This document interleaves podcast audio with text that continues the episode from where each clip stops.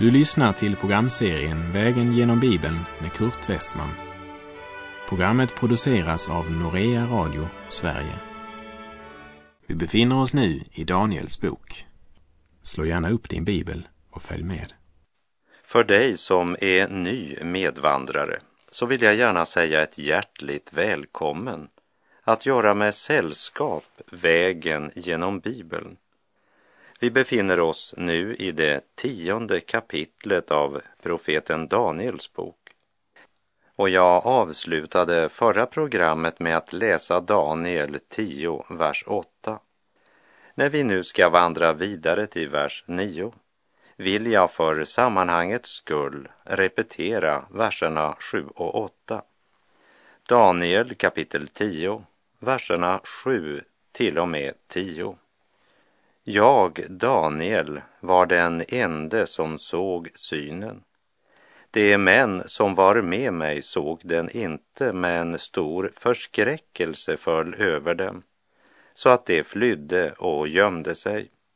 Jag blev ensam kvar, och när jag såg den stora synen försvann all min kraft.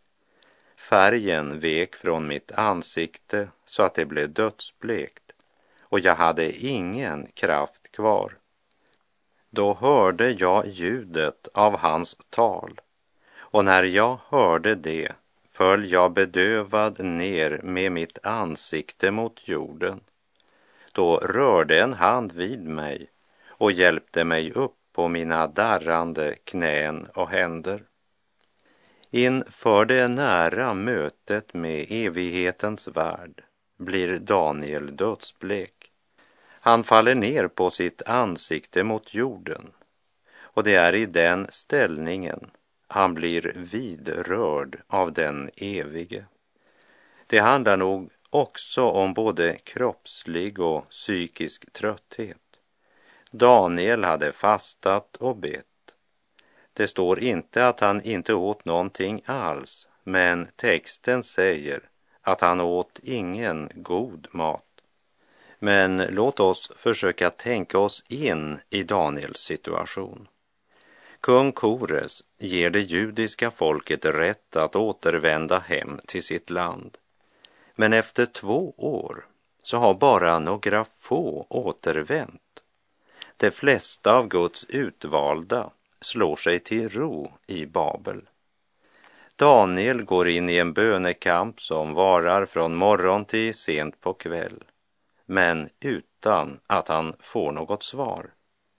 Också andra dagen blir en dag i bön och han hänger sig så i bönekampen att han bara äter det allra nödvändigaste. Men också dag två övergår till natt utan någon form för svar. Man ber en tredje dag och man väntar på svar. Men Gud svarar inte. Det går en fjärde dag, en femte, en vecka utan svar. Vi kan bara ana hur lång tiden kändes då timme efter timme sakta vändes i dygn och dygnen blev en vecka, två veckor, ja, tre veckor timme för timme, minut för minut, i bön och i väntan på svar.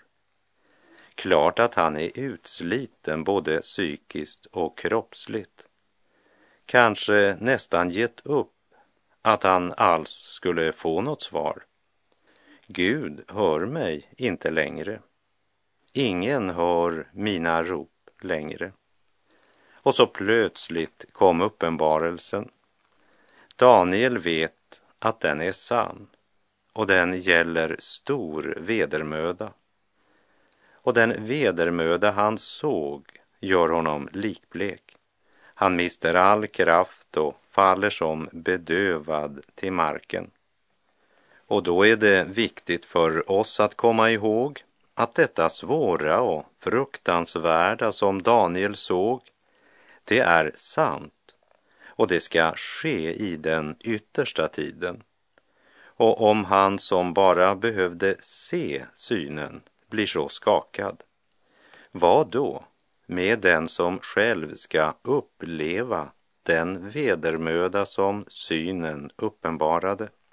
Men den själ som ligger i stoftet inför Gud blir vidrörd av den himmelska handen. En hand som hjälper honom att resa sig, även om både knän och händer darrar. Och samtidigt som han vidrör honom talar den himmelska besökaren. Så både ord och handling bidrar till att resa upp den förkrossade Daniel. Och vi läser vidare i vers 11. Sedan sade han till mig, Daniel, du högt älskade man, ge akt på det ord som jag ville tala till dig och res dig upp på dina fötter. Ty jag har nu blivit sänd till dig. När han sade detta till mig reste jag mig bävande upp. Efter 21 dagars bön, utan något svar, trodde Daniel att han var glömd av Gud. Men det första Gud gör är att påminna Daniel att han är älskad av Gud, ja, högt älskad. Vi kunde säga han är älskad på högsta nivå. Älskad av den högste, honom som sitter på tronen och håller historiens trådar i sin hand. Nu vet han att han är älskad av Gud, men eh, fortfarande känner han fruktan för den vedermöda han såg i synen. Och Gud, han vet vad som rör sig i våra hjärtan och tankar. Hör nu vad som sägs i vers 12 och 13. Jag läser det här avsnittet ifrån Bibel 2000s översättning. Han fortsatte, var inte rädd, Daniel. Ända sedan den dag då du började söka efter insikt och ödmjuka dig inför din Gud har dina ord blivit hörda. För dina ords skull har jag kommit. Perserrikets änglaförste gjorde motstånd mot mig under 21 dagar. Men Mikael, en av de främsta änglafurstarna, kom till min hjälp så att jag inte behövdes hos de persiska kungarna. Här får vi en blick in bakom förhänget i den andliga världen och om den strid som föregår i Andens värld. Och det avslöjar för oss att universum rymmer långt mer än det mänskliga ögat ser. Det är inte mycket som uppenbaras för oss och vi ska inte heller spekulera eller försöka förstå mer än det som Gud uppenbarar. Ängeln uppenbarar för Daniel att från det ögonblick han vände sig till Gud har hans bön blivit hörd. Och en himmelsk tjänare blev utsänd men blev hindrad på sin väg. Ett eh, uttalande som fyller oss med förundran men samtidigt ger oss en större förståelse av varför Paulus förmanade de troende i Efesus med orden Ta på er hela Guds vapenrustning så att ni kan stå emot djävulens listiga angrepp. Ty vi strider inte mot kött och blod utan mot furstar och väldigheter och världshärskare här i mörkret mot ondskans andemakter i himlarna. Ta därför på er hela Guds vapenrustning så att ni kan stå emot på den onda dagen och behålla fältet sedan ni fullgjort allt. Som det står i Efeserbrevet 6, verserna 11 till och med 13. Bön är alltid en andlig strid. Paulus säger också att bönen var en andlig kamp som utgjorde en viktig del av hans liv. I Romarbrevet 15, vers 30 säger han Jag uppmanar er bröder för vår Herre Jesu Kristi skull och för den kärlek som Anden väcker att kämpa tillsammans med mig genom att be till Gud för mig. Kämpa tillsammans med mig ljuder apostelns uppmaning. Viktiga ord i en tid då bönen har blivit en lätt sak. De flesta böner jag hör är antingen som en färglik blomsterbukett eller också väldigt teologisk. Och jag tror att vi klarar oss utan båda två. Verklig bön är både smärtsam och upprivande. Den bryter sig igenom de murar som vill hindra den andliga kraftens frigörande ström att verka. Och det uppnås inte genom att försöka underhålla Gud med ett imponerande blomsterspråk eller genom att vara teologiskt djupsinnig. Kära vän, vi måste ha klart för oss att det handlar om en andlig kamp, en verklig strid. Det visste Paulus och därför säger han, kämpa tillsammans med mig genom att be till Gud för mig.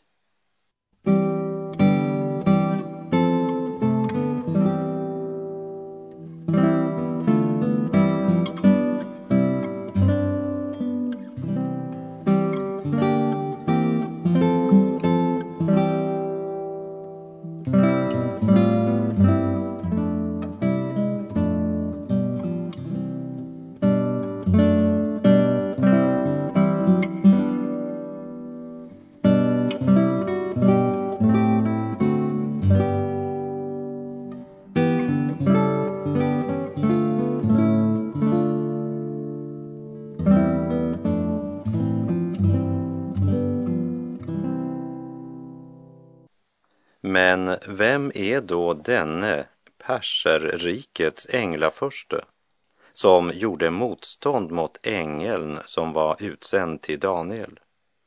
Uppenbart en av Satans demoner. Liksom Gud har organiserat sin armé av tjänare som står i det godas tjänst för att utföra Guds vilja, så har också Satan sina tjänare som Paulus kallar för ondskans andemakter i himlarna. Och änglaförsten över det persiska riket var tydligen en av de högsta och viktigaste i ondskans ande här, som har ansvaret för det som sker i Persien. Och han lyckades hindra ängeln som var utsänd. Men då kommer förstärkning av en av de främsta änglafurstarna, nämligen Mikael. Varför blev ängeln som sänds till Daniel hindrad? Därför att han hade upplysningar både om det persiska kungariket och det grekiska kungariket som vi ska se när vi kommer till nästa kapitel. Satan vill inte att sanningen ska komma fram.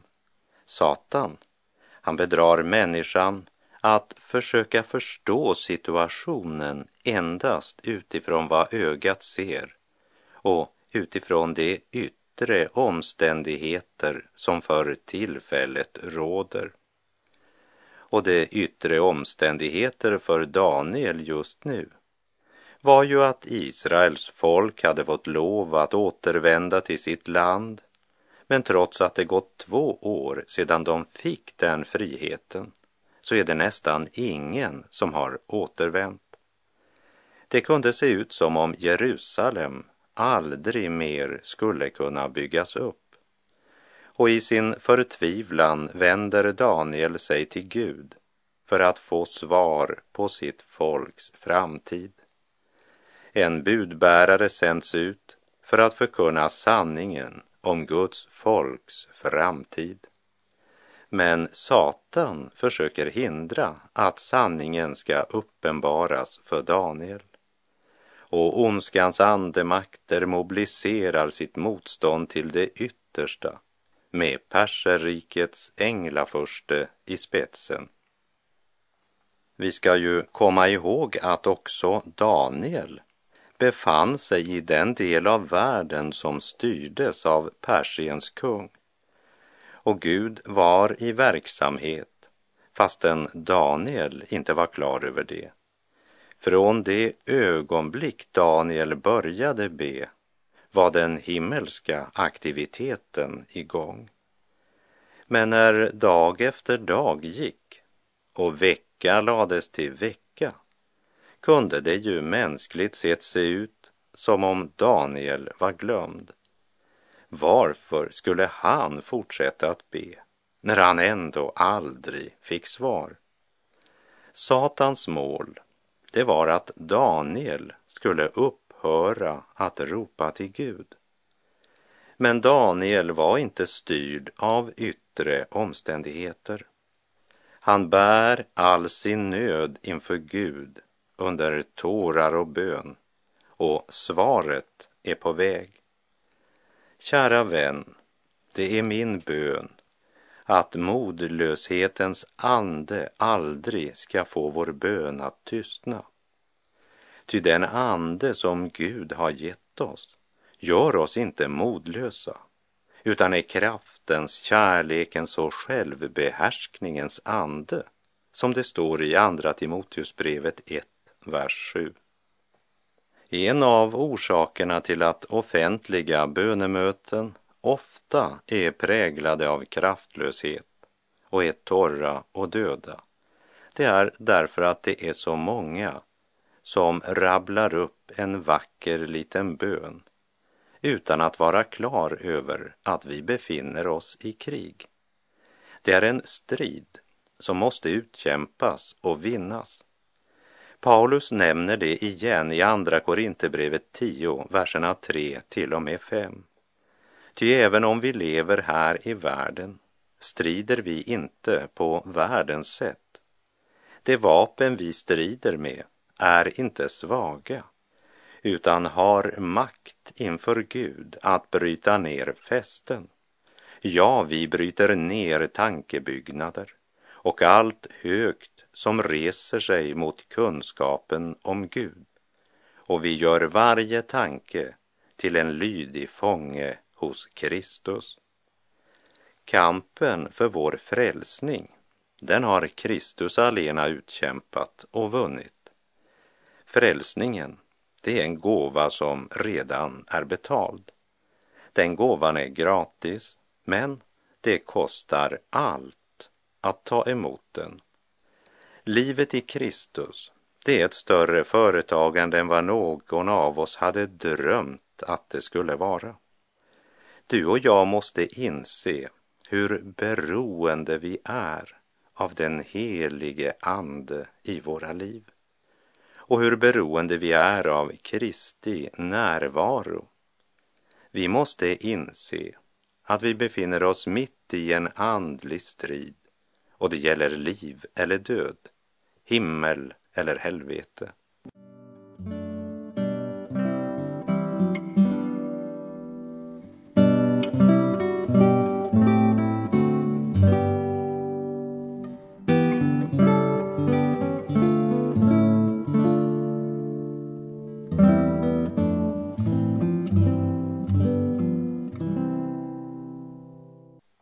När det himmelska sändebudet nu har nått fram till Daniel, vad har han så att säga till denna troskämpe? Vi läser Daniel kapitel 10, vers 14.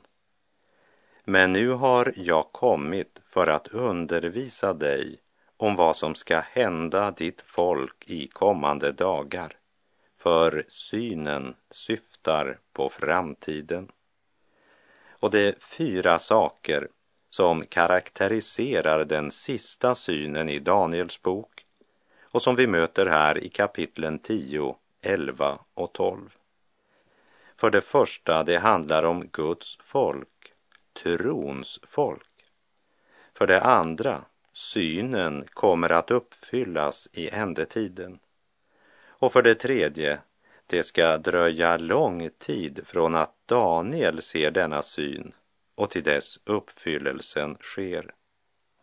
Men Daniel behöver styrkas, både på grund av allt han redan hade erfarit i sitt livs andliga strid och på grund av all den vedermöda han hade sett skulle drabba Guds folk.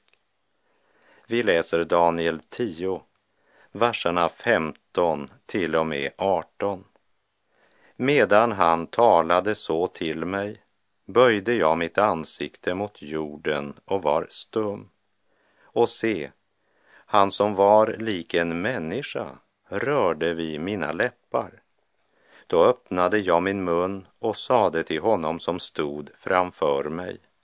Min Herre, genom synen har stor ångest gripit tag i mig och jag har inte någon kraft kvar. Och hur skulle en sådan som jag, min Herres tjänare, kunna tala med en sådan som min Herre? Jag har nu inte någon kraft kvar i mig och förmår inte längre att andas. Han som såg ut som en människa rörde då på nytt vid mig och styrkte mig. När jag hör människor säga att de har haft en himmelsk syn eller en vision eller en uppenbarelse, men det inte verkar som om synen har berört dem så väldigt, så vet jag att det är inte Herrens ängel de har sett. Vi gör väl i att lägga märke till vilken oerhörd effekt Daniels syn hade på honom. Och det är naturligt, för det handlade inte om suggestion och uppjagade känslor eller drömmande svärmeri. Det handlade om ett verkligt möte med ett sändebud från den helige Gud. Vi läser Daniel 10, verserna 19 och 20. Han sade, frukta inte, du högt älskade man, frid vare med dig, var stark, ja, var stark.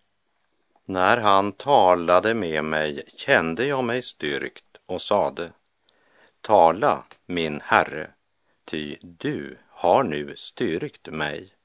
Då sade han, kan du förstå varför jag har kommit till dig?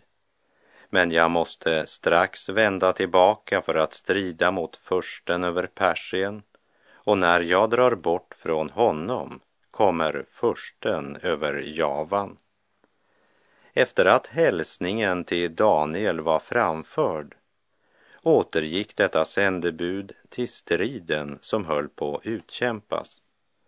Men en viktig etapp i striden var nu vunnen genom att Daniel fick denna gudomliga uppenbarelse, vars budskap riktar sig till dem som lever i ändetiden. Nu är detta budskap känt för Guds folk. Genom det som berättas om kampen mot perserrikets änglaförste får vi för ett ögonblick sett kampen från Guds perspektiv. Vi ska inte spekulera för mycket över änglafurstarna utan låta budskapet väcka oss att ta del i bönekampen. Som aposteln Paulus uppmanar oss i Romarbrevet 15.30. Jag uppmanar er bröder, för vår Herre Jesu Kristi skull och för den kärlek som Anden väcker, att kämpa tillsammans med mig genom att be till Gud för mig. Kämpa tillsammans med mig, ljuder apostelns uppmaning. Och detsamma vill Daniels bok kapitel 10 säga oss. I Första Timoteusbrevets sjätte kapitel, vers 12 står det. Kämpa trons goda kamp, sök att vinna det eviga livet som du blev kallad till och som du bekände dig till genom att inför många vittnen avlägga den goda bekännelsen.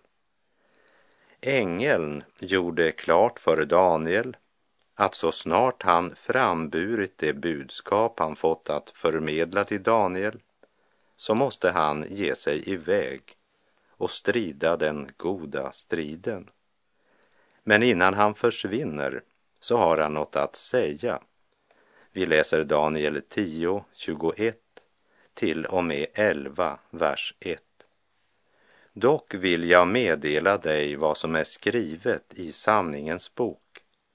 Ingen enda hjälper mig mot dessa, ingen utom Mikael, er förste. I meden där Javes första regeringsår stod jag där för att stärka och skydda honom. Vad som är skrivet i sanningens bok. Ängeln vänder Daniels blick mot Guds ord. Det vill säga, Daniel kommer inte att få höra något som strider mot det skrivna ordet. Vi minns att det var under Darejaves tid som Daniel blev kastad i lejongropen. Darejaves, han försökte förgäves att rädda Daniel, men hans satraper och förstar hade lurat Darejaves in i en fälla där han inte kunde göra något för Daniel. Men när Daniel skulle kastas i lejongropen sa Darejaves, din Gud, den som du så oavbrutet dyrkar, han må rädda dig. Och i den första versen i Daniel kapitel 11 så säger Herrens ängel att han stod där för att stärka Darejaves. Och i Kolosserbrevets första kapitel, verserna 14 till och med 17, står följande ord om Jesus. I honom är vi friköpta och har fått förlåtelse för våra synder. Han är den osynlige Gudens avbild, förstfödd före allt skapat. Ty i honom skapades allt i himlen och på jorden, det synliga och det osynliga, tronförstar och herradömen, makter och väldigheter. Allt är skapat genom honom och till honom. Han är till före allting och allt består genom honom. Och med det så är vår tid ute för den här gången. Herren vare med dig. Må hans välsignelse vila över dig. Gud styr historiens gång. Låt honom styra också ditt liv. Och låt det skrivna ordet och ensamheten i bön få stor plats i ditt liv. För där uppenbarar sig Gud. Och Gud är god.